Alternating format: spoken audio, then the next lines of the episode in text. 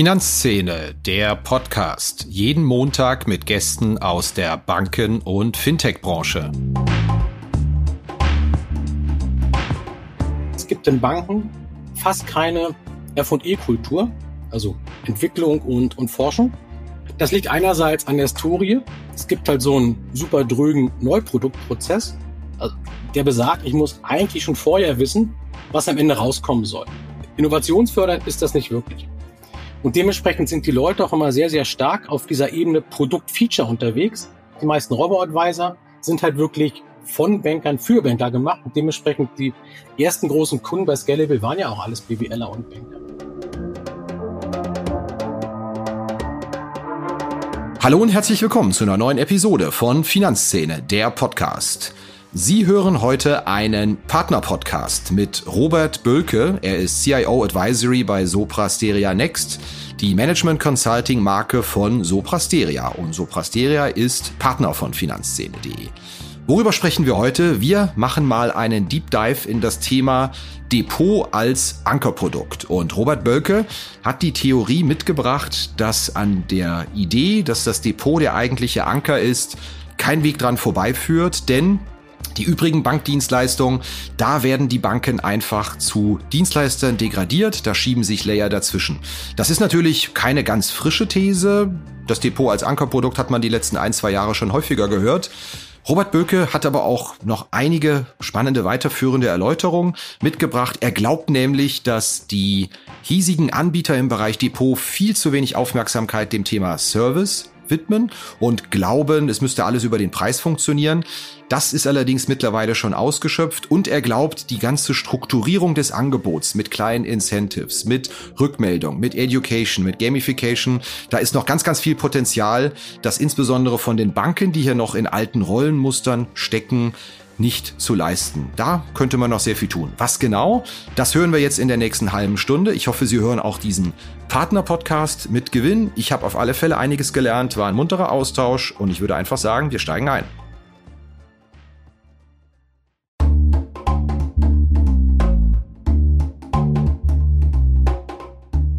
Inkasso ist ein großes Thema für Banken wie Fintechs und ein Digitalinkasso für zukunftsorientierte Unternehmen in Europa, entwickelt für die höchste Recovery und beste Customer Experience, das bietet die Lösung von Per Finance. Über 550 europäische Enterprises vertrauen bereits auf die Lösungen von Per Finance. Der Per Finance Ansatz basiert auf KI und Verhaltensforschung. Ein selbstlernender Algorithmus typologisiert Menschen anhand von Daten, um die passende Kommunikations- und Bezahlstrategie auszuführen. Das Ziel, Kunden erfolgreich zur Zahlung sensibilisieren und die ideale Lösung für jeden Menschen finden, um die Forderung schnell zu begleichen. Zum Einsatz kommen dabei KI-Technologie basierend auf Reinforcement Learning und auch Natural Language Processing. Der Ansatz verhilft Finanzteams zu schnellerer und höherer Rückführung von außenstehenden Forderungen und bietet Verbrauchern ein nahtloses und faires Online-Bezahlerlebnis. Das Ganze in einem All-in-One-Ansatz für alle Länder. Ein Vertrag, eine Datenschnittstelle, ein Kundenportal und ein Ansprechpartner. Einfach mal schlau machen auf der Seite www.airfinance.com. Hallo Herr Bölke, herzlich willkommen hier bei uns im Podcast. Hallo Herr Kirchner, schön, dass ich da sein darf. Ja, sind Sie ein audiophiler Typ? Hören ab und zu mal rein. Sie müssen jetzt nicht sagen, dass Sie bei uns reinhören oder müssen Sie sich zwingen, auch mal eine Audioaufnahme zu machen? Nee, also da müsste ich lügen. Bin seit Jahren begeisterter Podcast-Fan. Und bevor Sie fragen, lasse ich einfach mal so zwei Tipps raus.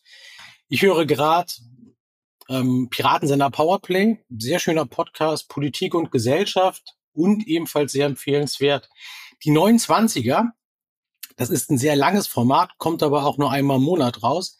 Da werden Artikel und Bücher besprochen.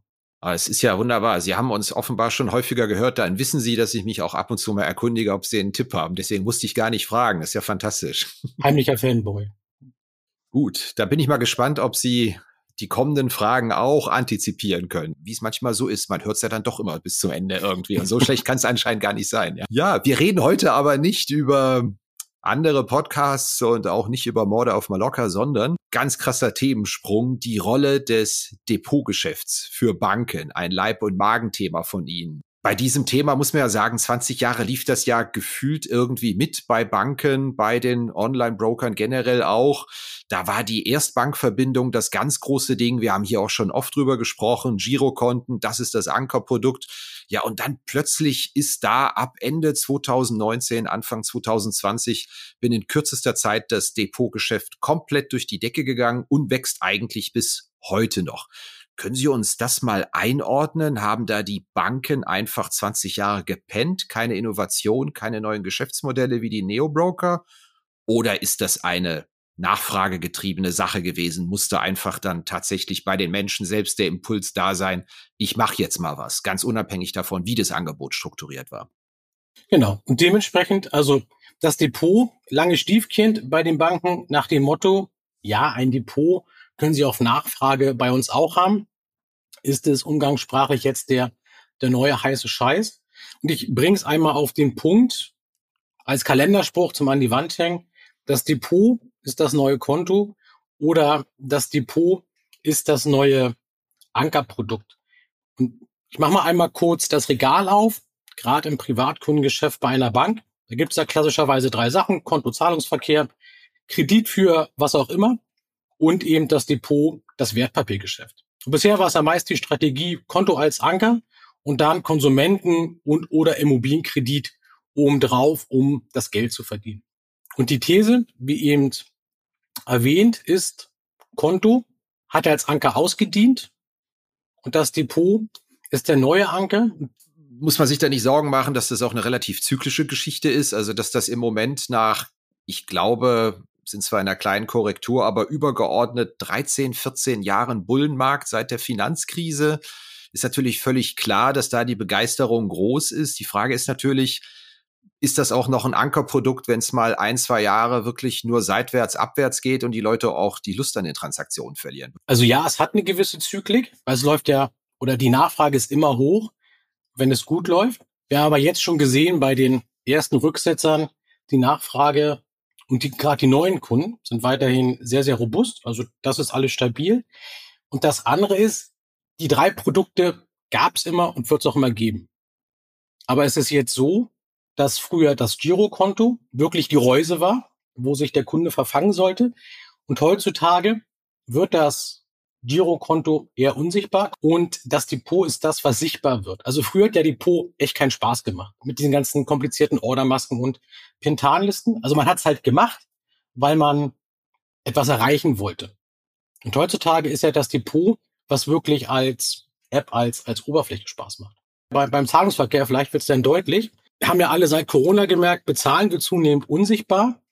Also perspektivisch werden die Banken im Payment immer mehr Abwickler. Apple Pay, Google Pay machen es vor und besetzen zunehmend hier die Kundenschnittstelle.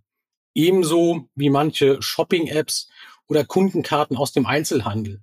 Also er schiebt sich ein Layer zwischen Bank und Kunde. Aber ist das denn im Depotgeschäft fundamental anders? Lässt sich da überhaupt so richtig langfristig Geld verdienen? Weil nach meinem Verständnis macht es Spaß, wenn richtig viel Geld rumliegt, möglichst auch in aktiven Fonds, dann gibt es Bestandsprovisionen.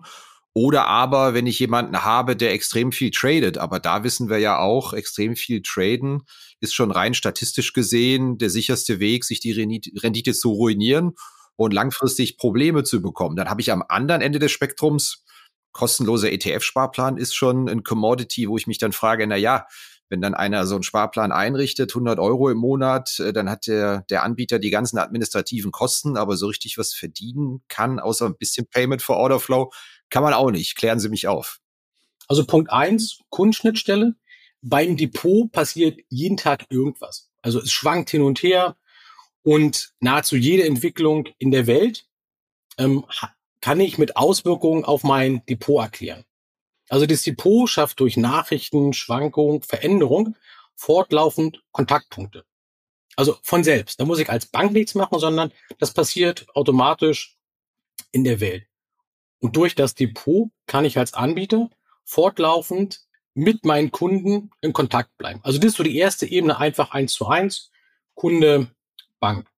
Und zweitens lässt sich auch fabelhaft über das Investieren und somit auch mein persönliches Depot austauschen. Also sieht man, YouTube-Kanäle, Blogs, äh, Podcasts. Bei Payment und Kredit geht das eben nicht. Also jedenfalls kenne ich keinen, ähm, der sagt, du, also mein Bezahlvorgang, der war heute echt super. Vielleicht mal vor zwei Jahren bei Corona. Und das gleiche ist auch beim Kredit. Also beim Kredit will ich ja idealerweise, hier ist die Kohle, viel Spaß bei was auch immer, also sei es jetzt Haus, Boot, Luftgitarre. Und dann ist das Thema Kredit aus Kundensicht schon wieder durch. Und es beschäftigt sich auch kein Mensch privat mit dem Zahlungsverkehr oder mit dem Kredit, wenn er ihn nicht braucht. Aktien, Kryptos, Investments im Allgemeinen ist ja bei vielen Menschen zum Hobby geworden. Also investieren ist ein Thema, über das sich Leute fortlaufend austauschen wollen. Ebenso wie Sport, Essen, Beauty, Streaming, Politik. Also erst will man wissen, was ist die beste Entscheidung. Und wenn man erstmal investiert ist, sucht man als Mensch Bestätigung. Also um die eigene Entscheidung fortlaufend abzusichern und oder zu bestätigen. Also investieren ist auch sozial gut nutzbar als Plattform. Und da können Banken sehr, sehr viel lernen von, von anderen Anbietern. Also nicht jetzt in der Branche selber, sondern wenn man mal über den, den Tellerrand hinausguckt. Klingt jetzt natürlich eher wie ein weicher Faktor. Ich kam ja eher aus der härteren Ecke, dass ich sage, ist das wirklich für die P&L ein Riesenthema? Wir sehen, Provisionsüberschüsse steigen. Weiß man auch nicht immer so genau, kommt das aus dem Wertpapiergeschäft oder aus den Kontoführungsgebühren? Ist das ein veritables Geschäftsmodell, zumal es ja auch so im klassischen Depotgeschäft, wo ja immer noch ich glaube, weit über 90 Prozent der, der Assets in Deutschland liegen ja immer noch auch Gebühren ähm, unterwegs sind und für die Provision sorgen, die ja auch zum Teil ein Anachronismus sind aus den späten 90ern, ein Prozent pro Order. Ich weiß, dass es immer noch gezahlt wird im Sparkassen- und Genossenschaftsumfeld. Als Daumenregel immer 50 Prozent im Verbrauchermarkt. Die gucken wirklich hart auf den Preis. Die anderen 50 gucken auf ganz andere Sachen. Also mit dem Preis erreiche ich wirklich den, den halben Markt und kann damit wirklich dominieren. Alle anderen müssen sich Gedanken machen, wenn sie nicht der Preisführer sind, womit wollen sie Geld verdienen? Und in vielen anderen Bran Branchen sieht man, ähm, Service sind wirklich eine, eine, sehr gute Lösung. Da denken Banken aber immer noch ähm, zu, zu wenig über den Tellerrand hinaus. Also heutzutage, wenn ich mich auch beim Neo-Broker anmelde, dann kriege ich eine App und in der App ist auf einmal alles freigeschaltet. Es ist aber nicht so, dass die App sagt, oh, du bist Anfänger, kauf doch erstmal einen einzelnen ETF. Also komm erst mal mit auf, auf, die, auf die Reise. Aber warum sollte man das denn tun, um sich selbst das Geschäft zu beschneiden? Ich mache es doch möglichst offen, dann stehe ich auch niemandem im Weg, oder? Ja, aber in anderen Bereichen ist es ja auch so. Also ich nehme mal Bereich Fitnessstudio. Da fragt der Trainer ja auch beim Vertragsabschluss, bist du neu? Und wenn ich neu bin, dann nimmt mich irgendein Trainer an die Hand und macht eine Einführung und sagt, so mit den drei Geräten fängst du an, das ist dein Ziel. Und wenn du die gemacht hast, vier oder sechs Wochen lang, dann geht's weiter. Also keiner sagt, feel free, hier sind 50 Geräte, such dir mal irgendwas aus. Und genauso macht's ja auch beim, beim Brokerage keinen Sinn. Das heißt, Sie sind da eher im Camp des äh, Forschers Professor Thorsten Hens, mit dem hatte ich mal ein Interview gemacht, der mhm. gesagt hat, ist ja eigentlich völlig verrückt. Also in Deutschland müssen Sie einen Führerschein machen, um mit einem 50 PS Autochen durch die Gegend zu fahren, was ja völlig richtig ist, aber wenn sie am Kapitalmarkt unterwegs sind, äh, da kriegen sie direkt sozusagen ja, alles, die 800, ne? 800 ja. PS-Geschosse und sonst was und dürfen sich ruinieren. Und äh, ja, genau. glaube ich, auch sowas wie für einen Börsenführerschein und Fahrstunden, die man machen müsste, um es erst zu machen, ja. Genau. Und es gibt ja heutzutage alles, aber überall. Also ich muss mein Depot aufmachen, da kann ich auf einmal alles kaufen und dann kann ich mir ein Buch kaufen oder muss mich selber über YouTube-Videos aufschlauen.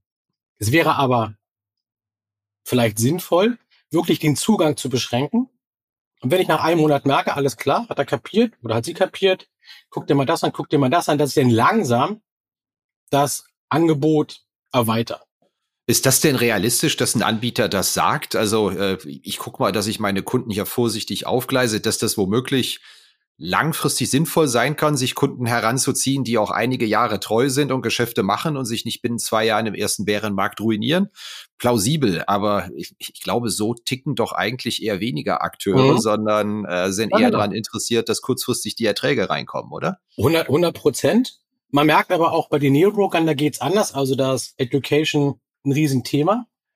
Und die emotionale Beziehung baue ich ja nicht auf übers Produkt, sondern über alles andere. Und dementsprechend muss ich mich ja differenzieren, nicht über die Produkte, das kann ja heutzutage keiner mehr oder fast keiner mehr, sondern über den, über den Service, wie ich mit dem Kunden umgehe. Es gibt noch mal ein weiteres Beispiel. Ähm, Beratung einmal etwas weiter gedacht. Also ein junger Mensch bekommt 25.000 Euro. Auch die Hausbank oder die App würde sowas als Zahlungseingang sehen. Ein guter Onkel mit viel Lebenserfahrung würde vielleicht so etwas raten wie, wie folgt. Junge, 10.000 investierst du langfristig in dein Depot. Für 10.000 Euro machst du eine gute Weiterbildung. Denn Bildungsrenditen haben auf Lebenssicht meist die besten ähm, Renditen. Und 5.000 Euro haust du auf den Kopf und hast Spaß damit. Ne, da ist alles dabei, da ist alles drin. Und kurz einmal nachdenken, würde einem die Hausbank oder die Broker-App so etwas raten? Und wenn die Antwort nein ist. Äh, die würden 25.000 in den Misch vorstecken, der genau. zweieinhalb genau. Prozent Gebühren hat, ja? Genau. Also da reden zwar alle immer vom kundenorientiert, ist aber nicht kundenorientiert, sondern es ist produktorientiert. Und ich mache den Lebenszyklus einmal zu Ende. Also eben hatten wir den Anfänger. Und am Ende kommt ja das Entsparen, also das Ausgeben oder Vererben oder noch besser ans Tierheim spenden. Also praktisch die Kundengruppe der, der Silver Ager. Und suchen Sie mal im Depot irgendwo vernünftige Auszahlpläne. Also das ist eigentlich genauso einfach zu programmieren wie ein Einzahlplan, aber irgendwie das Verrenten findet gar nicht statt. Also ich darf zwar sparen, aber entsparen darf ich nicht. Obwohl die Kundengruppe ja super groß ist. Okay, aber da haben, steht doch auch wieder das mögliche Kundeninteresse diametral dem Interesse des Anbieters entgegen, der ja, Erträge scheffeln will, wenn sie da ein paar Fonds liegen haben, warum sollen sie die denn entsparen? Wenn ich da noch eine Bestandsprovision kriege, will ich ja, dass die liegen bleiben im Depot des Kunden. Genau, oder? genau, genau. Also dementsprechend 100 Prozent, genau richtig, was Sie sagen. Aber kundenorientiert wird das andere, weil es gibt die Produkte ja in Form einer Lebensversicherung. Also es machen ja auch viele. Das ist ja die etablierte Lösung für, für Entspanner, packe ich einmal Kohle rein und kriege dann eine, eine lebenslange Rente. Aber das Produkt ist ja aus vielen Aspekten überhaupt nicht mehr das, das Optimale, auch wenn es noch funktioniert, weil die Rendite ziemlich gering ist. Ich komme nicht ran, wenn irgendwas passiert, also Unfall, Pflegeheim, Hausumbau und auch das Vererben ist ziemlich schwierig. Und viel einfacher wäre da einfach ein Weltportfolio. Aktien, Anleihen, ETF kennt man alles, wo automatisch Anteile verkauft werden und auf ein Referenzkonto überwiesen werden. Also völlig einfaches Prinzip, ist aber ein Bedarf einer, einer riesengroßen Kundengruppe, aber aktuell stehen halt alle auf die, auf die neuen Assets und auf die jungen Leute, weil man halt nicht diesen Lebenszyklus berücksichtigt. Können Sie das denn mal konkret machen, wie man mit diesem Depotgeschäft Geld verdienen kann, trotz dieses doch sehr intensiven Preiswettbewerbs in Sachen Order, Depotführung und natürlich auch den ETF-Vehikeln? Der Mensch kann langfristig das Richtige machen auch wenn er kurz- und mittelfristig ab und zu eine andere Agenda verfolgt. Der Mensch ist tief in sich drin, ambivalent und pendelt oft zwischen Vernunft und Unvernunft. Das ist einfach unsere Natur. Eben weil die Unvernunft meistens mehr Spaß macht. Und eine gute Lösung sollte dies berücksichtigen. Nur gesund essen ist genauso Quatsch wie jeden Tag eine Pizza für Käse, jedenfalls für die meisten Menschen. Ein ETF auf den S&P 500 kann ich selbstverständlich sehr gut in einem langfristigen Depot einsetzen. Daneben kann ich ihn auch mittelfristig kaufen, wenn ich die USA aufgrund einer Meinung übergewichten möchte. Und schließlich kann ich mit dem Produkt auch hervorragend nach einer Korrektur kurzfristig traden, weil das Ding einfach super liquide ist und geringe Spreads hat. Mache ich das aber alles in einem Depot, werde ich im Kopf verrückt. Alle drei Zeitebenen kommen in einer Depotposition zusammen und schon fängt man wieder an, alles in einen Topf zu schmeißen und fingert auch an der langfristigen Position mit herum, wenn die kurzfristige nicht gleich ins Plus dreht. Also da sagen alle Studien das Gleiche aus. Deswegen, die Lösung ist der Weg, nicht das Produkt, weil die Lösung vom Bedürfnis des Kunden ausgeht. Welche drei Ebenen meinen Sie denn da genau mit?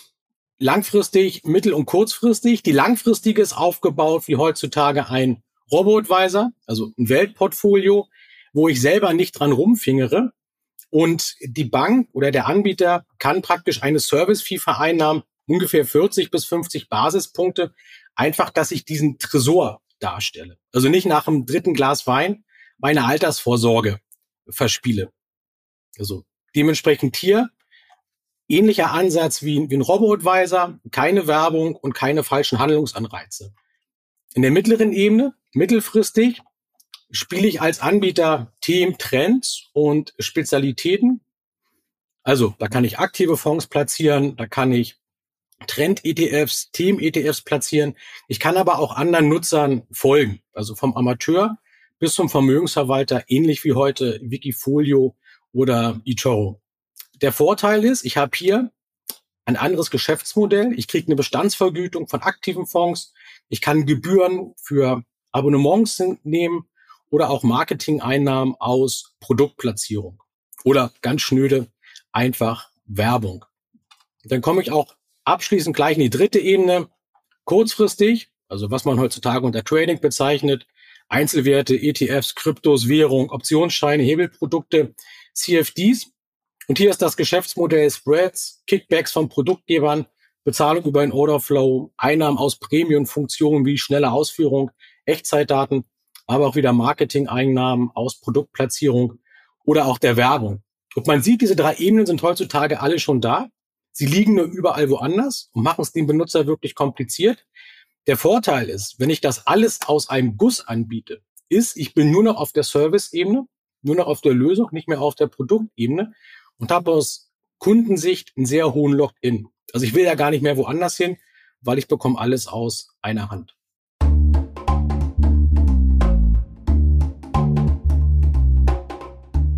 Ja, wenn es ein Thema gibt, das den Smalltalk dominiert, bei mir, wenn ich mit Vertretern der Banken- und Fintech-Szene spreche, dann ist es doch die Regulatorik. Was das alles kostet, das Personal, das man finden und binden muss, den Aufwand, den man damit hat.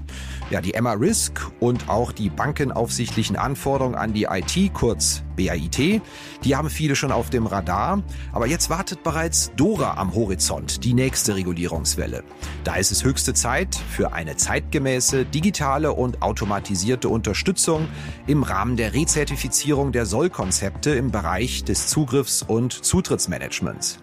Dafür gibt es Foconis Zack. Das Foconis Zack Funktionspaket Rezertifizierung erledigt automatisiert den Soll-Ist-Abgleich, den Antrags- und Genehmigungsprozess und verfügt darüber hinaus über hochspezialisierte Tiefenanalysen, die Berechtigungsrisiken in den IKS-relevanten Bereichen aufdecken. Foconis Zack, dieses Paket, das kommt von der Foconis AG. Das ist ein Unternehmen 2000 gegründet, Softwarehaus mit Fokus auf effiziente Automatisierung und Digitalisierung, regulatorische Anforderungen.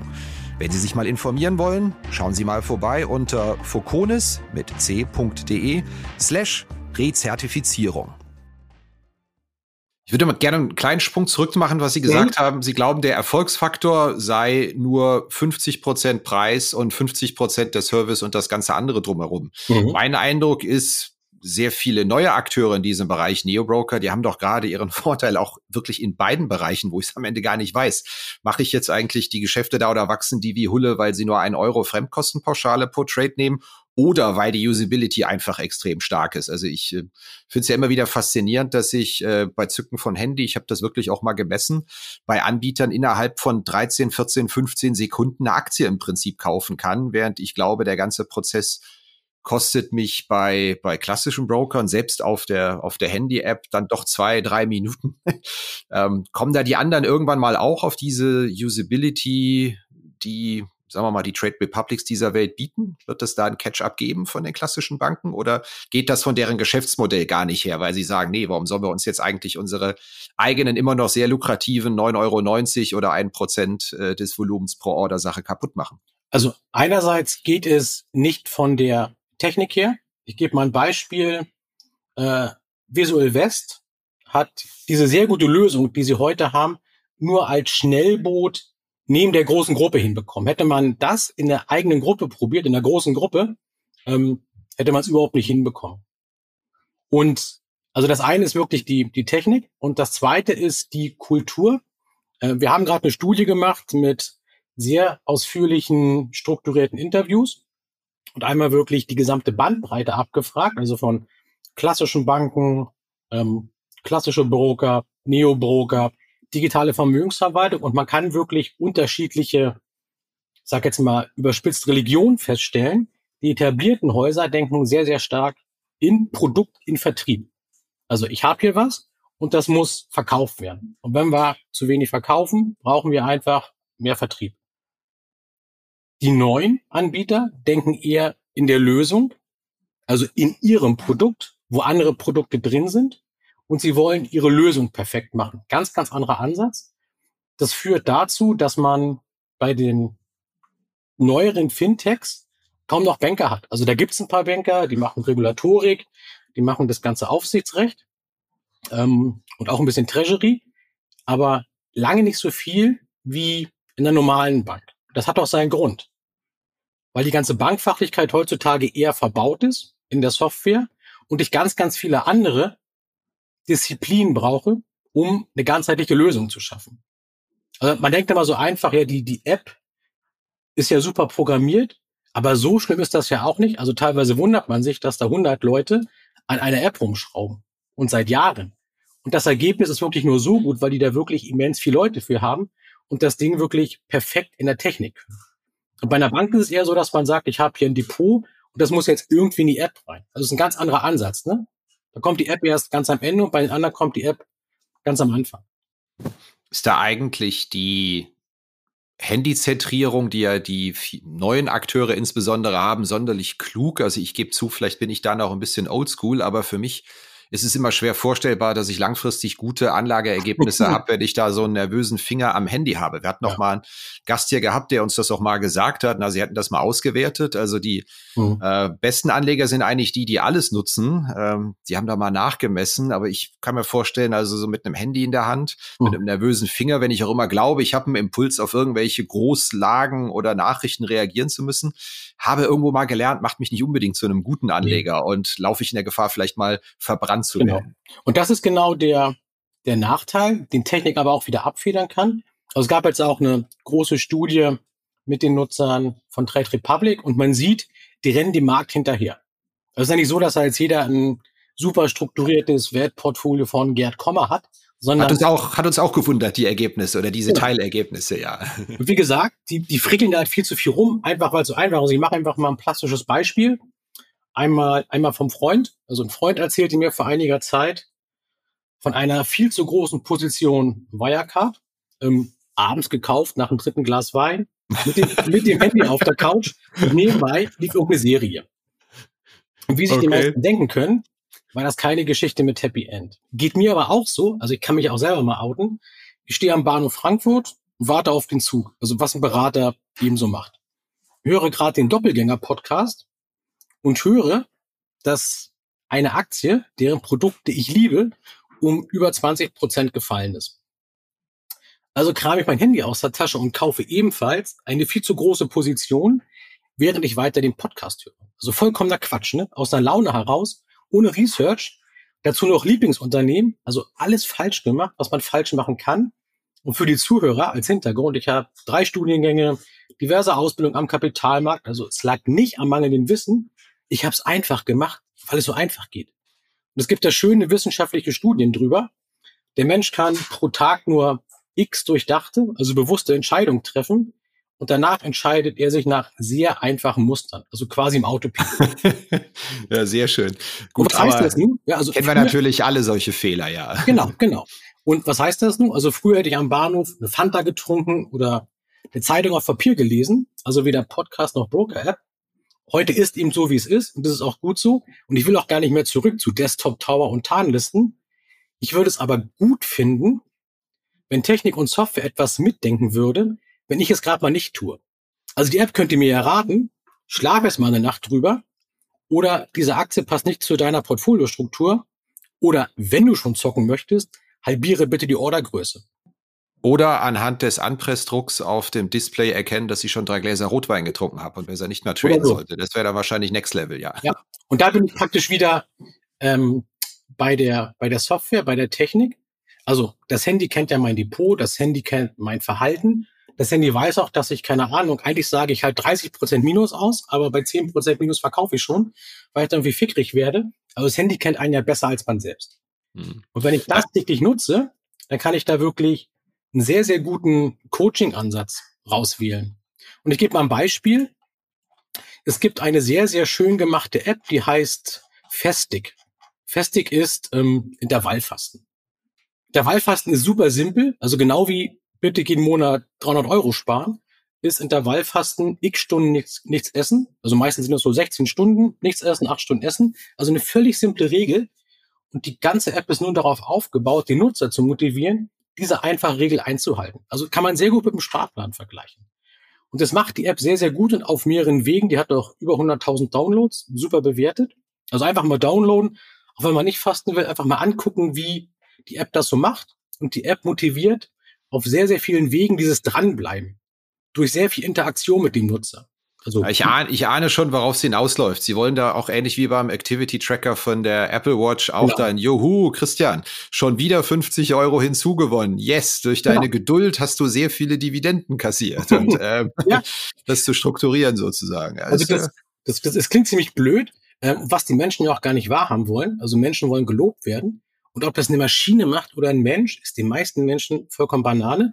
Und diese ganzen Abnehmen, Sprachlernen, ähm, Coaching-Apps funktionieren genauso. Und da gibt's wirklich super schöne Auswertungen zu, dass man, wenn man dran bleibt und einen Tag mal einen Aussetzer hat, teilweise Euros bezahlen kann, damit die Serie weitergeht. Und das machen wirklich Menschen, wo jeder sagen würde, ist ja komplett schwachsinnig. Ich mache das nicht. Machen aber trotzdem viele Menschen. Also Menschen wollen einfach so eine Serie haben, wollen sich gut fühlen und wollen auch gelobt werden. Auch vom Handy. Ja. Vollkommen, vollkommen Banane. Bewegungsring ja. sieben Tage in Folge geschlossen. Juhu, genau. Jubel, also, ja. Das, das, machen ja alle. Und wie viele Leute gehen noch abends äh, einfach nochmal auf die Straße, damit sie bei, bei äh, die 10.000 Schritte hinkriegen. Also machen ja, ja wirklich viele. Und da merkt man ja, es funktioniert. Und das kann man ja ganz, ganz simpel machen, ne? dass man eine Serie hat.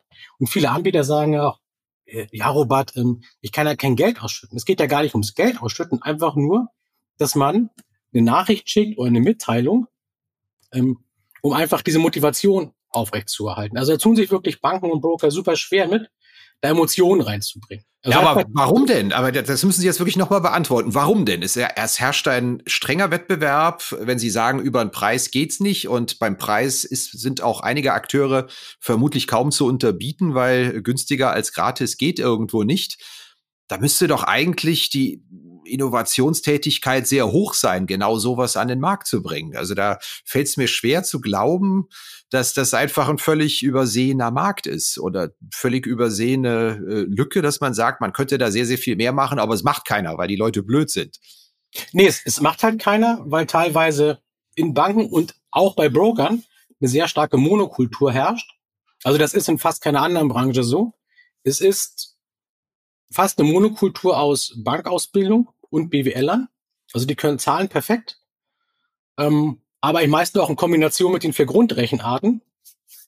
Und dementsprechend gibt es einerseits ein Datenproblem, aber es gibt auch wirklich diesen, diesen, ähm, dieses Gap bezüglich äh, Services und Kundenorientierung. Also andere Branchen lassen da viel mehr Disziplin zu, um wirklich vom Kunden auszudenken. Und das ist einerseits ein Problem in Banken, also diese, diese, diese Monokultur, die dazu führt. Entweder baue ich es mit der Technik auf und wenn ich mir heutzutage die, die Spitzen angucke, ne, von Apple, Microsoft, Alphabet, Google oder Facebook, dann sind da fast immer Technik-Nerds dran gewesen. Also die wirklich dieses Datengetriebene in den Vordergrund gestellt haben. Und das ist heutzutage auch bei fast allen Apps oder sind beseelt von einer Idee, sind aber am Ende sehr, sehr produktdatengetrieben und nicht vertriebsgetrieben. Und das zweite ist, es gibt in Banken fast keine F&E-Kultur, also Entwicklung und, und Forschung. Das liegt einerseits an der Historie, es gibt halt so einen super drögen Neuproduktprozess, also der besagt, ich muss eigentlich schon vorher wissen, was am Ende rauskommen soll. Innovationsfördernd ist das nicht wirklich. Und dementsprechend sind die Leute auch immer sehr, sehr stark auf dieser Ebene Produkt-Feature unterwegs und der Service fällt immer hinten runter. Und es ist ja auch so, dass dieses ganze Gamification-Ding zwar funktioniert, aber auch ein bisschen albern wirkt. Und da, deswegen, deswegen tun sich Banken wirklich schwer aufgrund ihrer Kultur. Gibt es denn überhaupt noch hinreichend Neukunden in diesem Markt, die man abholen kann? Weil ich glaube doch, der, der Kontext der letzten Jahre war Nullzinsen bis hin zu Negativzinsen, Superkonjunktur, Superwirtschaftswachstum, Aktienkurse, die die ganze Zeit nur steigen. Wer in dem Umfeld sein Interesse für die Produkte nicht entwickelt hat, wir haben wir schon gesehen, letztes Jahr gab es ja sogar schon wieder einen leichten Rückgang der Aktionärszahlen, wenn diese Zahlen denn stimmen. Wer es in dem Umfeld nicht macht, wer macht's denn dann noch in den nächsten zwei, drei Jahren? Doch bestimmt nicht, wenn die Kurse wieder Schlitten fahren. Oder sehe ich das zu kritisch? Aus meiner Sicht zu kritisch, weil es sind ja immer noch viel zu wenig von der Gesamtbevölkerung investiert. Und das liegt einerseits daran, dass die Lösungen immer noch zu nerdig sind, also von Nerds für Nerds. Also wenn ich gar keine Ahnung habe vom Investieren, bin ich wirklich schon mit dem Onboarding überfordert. Also ich weiß ja gar nicht, ob ich jetzt eine, eine Wahrsteuerung haben will. Eigentlich will ich nur im Alter nicht arm sein. Ja, was ist überhaupt eine Wahrsteuerung? Ich glaube schon dann mit, mit der Angabe Value at Risk, das hatten wir schon vor 20 Jahren, das Thema läuft, laufen Ihnen 80 Prozent der Anleger schreiend weg, weil genau. sie das nicht hören wollen eigentlich, ja. Und, und sowieso nicht verstehen. Genau. Und der Gedanke war ja teilweise von den Robo-Advisern umgesetzt, aber auch die meisten Robo-Advisor sind halt wirklich von Bankern für Banker gemacht. Und dementsprechend die ersten großen Kunden bei Scalable waren ja auch alles BWLer und Banker. Glauben Sie denn tatsächlich dieser Prozess, dass man die Erfahrung einfach machen muss und auch die Verluste machen muss, der, der lässt sich der Leuten ersparen, langfristig, um sie zum Erfolg zu führen? Also wer von Anfang an die Depots unterteilt in Zocker und äh, Langfrist und sonst was, wunderbar. Aber ich habe da häufig das Gefühl, das Selbstbewusstsein der Leute, die mit irgendwas anfangen, Erfolg haben, ist doch so groß, dass sie vermutlich auch dann irgendwann anfangen, ihr Geld rüberzuschieben in das Zockerdepot, weil das einfach so wunderbar läuft im Bullenmarkt, oder? Haben wir ja, haben wir ja alle gemacht. Und da bin ich dabei. Also jede Generation muss die eigene Erfahrung, die eigenen Fehler machen. Also die ganzen Geschichten vom Großvater, ja, die kann man lesen. Da gibt es heutzutage Bücher drüber. Aber man muss es einfach selbst erleben. Weil es einfach was anderes ist, wenn ich investiert bin. Also auf dem Papier sieht das alles super aus. Ich muss es selbst machen. Und dementsprechend muss ich auch alles anbieten, weil ich muss auch diese Zockerfahrung machen. Ich darf halt nur nicht alles verzocken. Und dementsprechend ja bitte gerne alles anbieten, weil der Mensch spielt auch gerne. Da geht's ja gar nicht um die Rendite, sondern geht's ja meistens einfach nur um, habe ich recht, bin ich im Markt oder einfach auch um den, um den Austausch. Also dass man ein bisschen zocken will und sich einfach über diese Zocks mit anderen austauschen will. Also dementsprechend boomen ja auch diese ganzen Sportwettenstudios.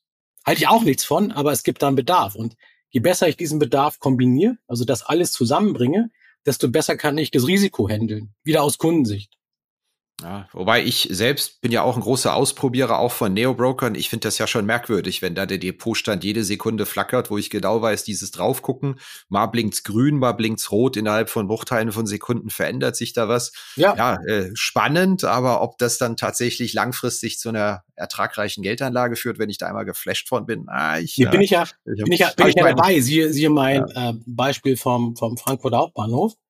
Ich könnte aber auch als Broker sagen, dein Altersdepot, ähm, da braucht jede Order sieben Tage Vorlauf. Mhm. Also ich baue dir da einen zeitlichen Puffer ein, nicht aus der Technik raus, sondern einfach äh, für dein für dein Gehirn, damit, wenn du wirklich daran gehst, das nicht aus der Laune heraus ist als Beispiel. Ja. Sie wissen natürlich, warum Sie das im Frankfurter Bahnhof gemacht haben, weil Sie in Ihrem Leben genauso wie ich schon 30 Jahre lang mal an dem Punkt waren, dass Sie sich gedacht haben, ich müsste eigentlich, ja, Sie hatten irgendwann ein iPhone in der Hand, dachten super, haben Apple trotzdem nicht gekauft. Sie haben irgendwann bei Amazon bestellt und gedacht, super, haben, erinnern Sie sich überall noch dran, deswegen wollen Sie einmal richtig früh dabei sein. Und deswegen haben Sie das gemacht. Sie haben natürlich alles vergessen, was schiefgegangen wäre, wenn Sie es gekauft hätten. Gibt es ja diesen Inside Bias, nennt sich das, glaube ich, ja. ja genau. Genau. Ja, das war's wieder mit dieser Episode von Finanzszene, der Podcast. Wir sagen danke fürs Zuhören, freuen uns über Ihr Feedback unter redaktion.finanz-szene.de. Kontaktmöglichkeiten auch über Threema in den Notes zu diesem Podcast. Vielen Dank. Redaktion und Host Christian Kirchner. Coverdesign Elida Atelier Hamburg. Produktion und Schnitt Podstars bei OMR Hamburg. Musik Liturgy of the Street von Shane Ivers www.silvermansound.com.